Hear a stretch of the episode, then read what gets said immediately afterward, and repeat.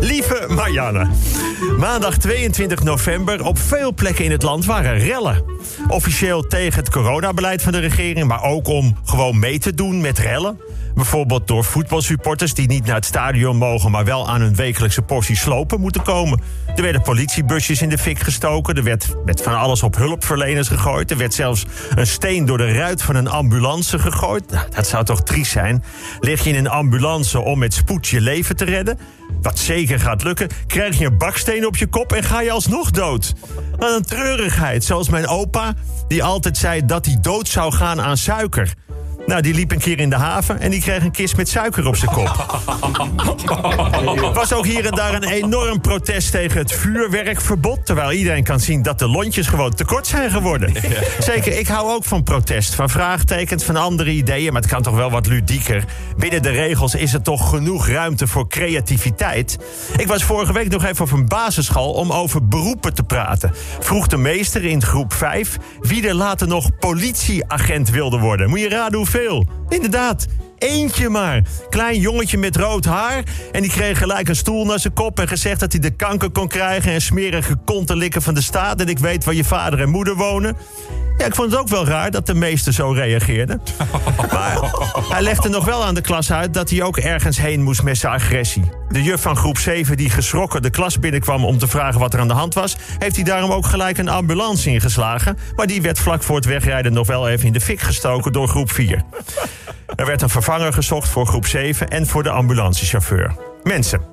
De strijd om het wereldkampioenschap Formule 1 is belachelijk spannend. Max Verstappen heeft met nog twee races te gaan een voorsprong van acht punten op Lewis Hamilton.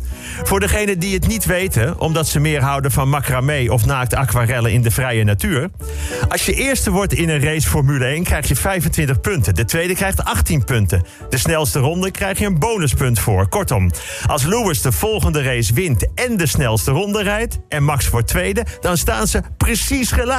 Maar wint Max, dan heeft hij in de laatste wedstrijd sowieso genoeg aan de tweede plaats. Nou, dan zijn we allemaal weer bij in de strijd om de wereldtitel. En wie er niet in geïnteresseerd was, kan nu weer verder met een leuke string haken met een punnikpaddenstoel.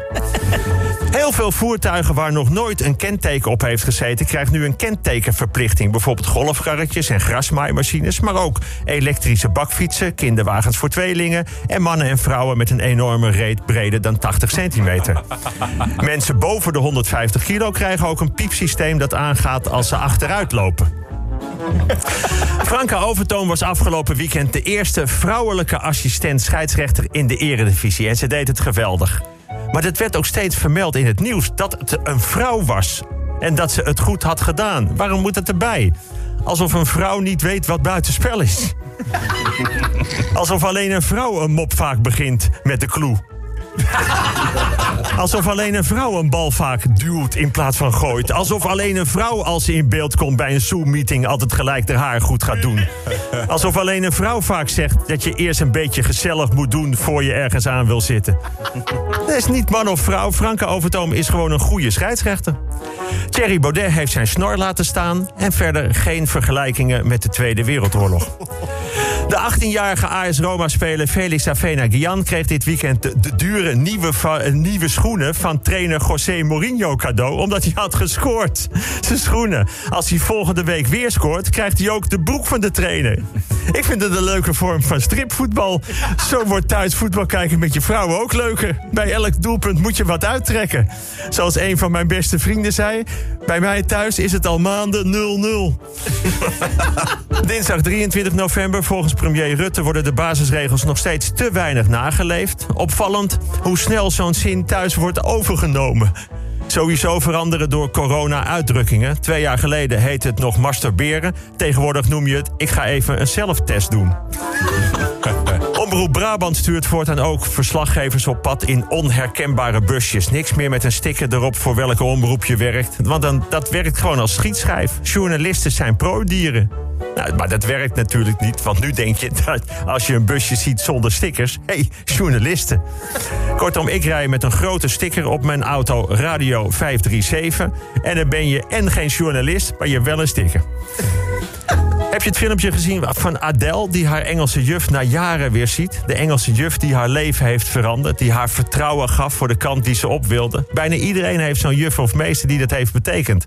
Voor mij mijn gymleraar Ruud Overtoom, maar vooral Linda, de juf Nederlands. Ik heb nooit les van haar gehad, maar ik woon er wel mee samen. Woensdag 24 november, ik kwam langs een paar tuincentra, stonden al helemaal vol met kerstbomen, afgeladen. Er stond ook een hele rij van mensen die een kerstboom kwamen kopen. Het is twee weken voor Sinterklaas. Kerstbomen. Ik dacht, wat hupt daar nou tussen die kerstbomen? Ja hoor, de paashaas. Ik heb het opgegeven. Ik ben thuis lekker in mijn zwembroek op het balkon gaan zitten... met een nieuwe kersthit van Wolf. In Nederland zijn er inmiddels 280.000 miljonairs. Maar dat is veel hoor. Toen ik klein was, was een miljonair een soort van onbereikbaar sprookjesfiguur. Ik woonde in de sloppenwijken van Bussum. En mijn vader was verwarmingsmonteur. En mijn moeder, die was er voor ons. En we waren altijd tevreden met wat er was. Jaren later, er werd bij ons thuis nooit over geld gepraat. Vroeg mijn vader, die zich ernstige zorgen maakte over mijn beroep, van alles wat. Ik was heel vaak weg. En of ik daar wel geld mee kon verdienen voor mijn gezin, vroeg hij heel vaak. En dan gaf hij voor ik wegga een pak stroopwafels mee en zei hij... en je moeder heeft nog wel wat soep dat je mee kunt nemen. En zoek een baan, jongen. Ik deed in die tijd mee met het tv-programma Kopspijkers. En uiteindelijk vertelde ik hem wat ik per aflevering betaald kreeg voor het schrijven en bedenken en presenteren. Dat was iets van 1800 gulden. Dat was zijn hoogste maandsalaris ooit. Het was even stil en toen riep hij naar mijn moeder in de keuken: Nel, moet je horen. Die jongen is miljonair. het was weer even stil en toen zei hij: Laat het pak stroopwafels maar hier, want je broer komt straks en we moeten goed zorgen voor elkaar. Zullen we ergens soep gaan eten? Jij betaalt. Donderdag 25 november. De helft van de rokers stopt als je een pakje sigaretten 60 euro zou maken. Ik begrijp eruit dat de helft nog steeds blijft roken... als een pakje sigaretten duurder is dan 60 euro. En het klopt. 30 euro is bereid om zeker tot 120 euro per pakje te gaan. Dat is een hoop geld, maar dan heb je ook wat. Namelijk longkanker. Einsteins aantekeningen voor de relativiteitstheorie hebben 11,6 miljoen opgebracht. Een aantekening van een liedtekst van Mrs. Einstein is verkocht voor 4,95 euro. Vrijdag 26 november, Black Friday, de winkelnaam voor code zwart. Op Black Friday kun je allemaal dingen kopen die je eigenlijk niet nodig hebt met 40% korting. en daar krijg je later spijt van, maar wel met korting. En het is gelijk ook voorlopig de laatste dag dat je heel dicht tegen elkaar in een winkel mag gaan staan. Het is coronakorting. Het Nederlandse voetbal doet het uitstekend in Europa. Geen van de clubs heeft verloren. Desnoods wordt er in de 93ste minuut met 10 man nog een gelijkmaker gescoord. Het gaat prima. En tenslotte, er is weer een persco. Er komen nieuwe maatregelen. Ja, eh, er is in het beleid natuurlijk heel wat misgegaan in Nederland. Maar zullen we wel een beetje aardig blijven doen tegen elkaar? Of gaan doen en niks slopen? Gewoon elkaar niet verrot schelden. En niet dreigen met weet ik veel wat. Het gaat niet alleen om jou, het gaat om ons. Het is niet de absolute oplossing. Maar het helpt wel tegen de crisis. Dus ik zou zeggen, in plaats van stenen gooien... geef iemand een pak stroopwafels mee. Tot volgende week.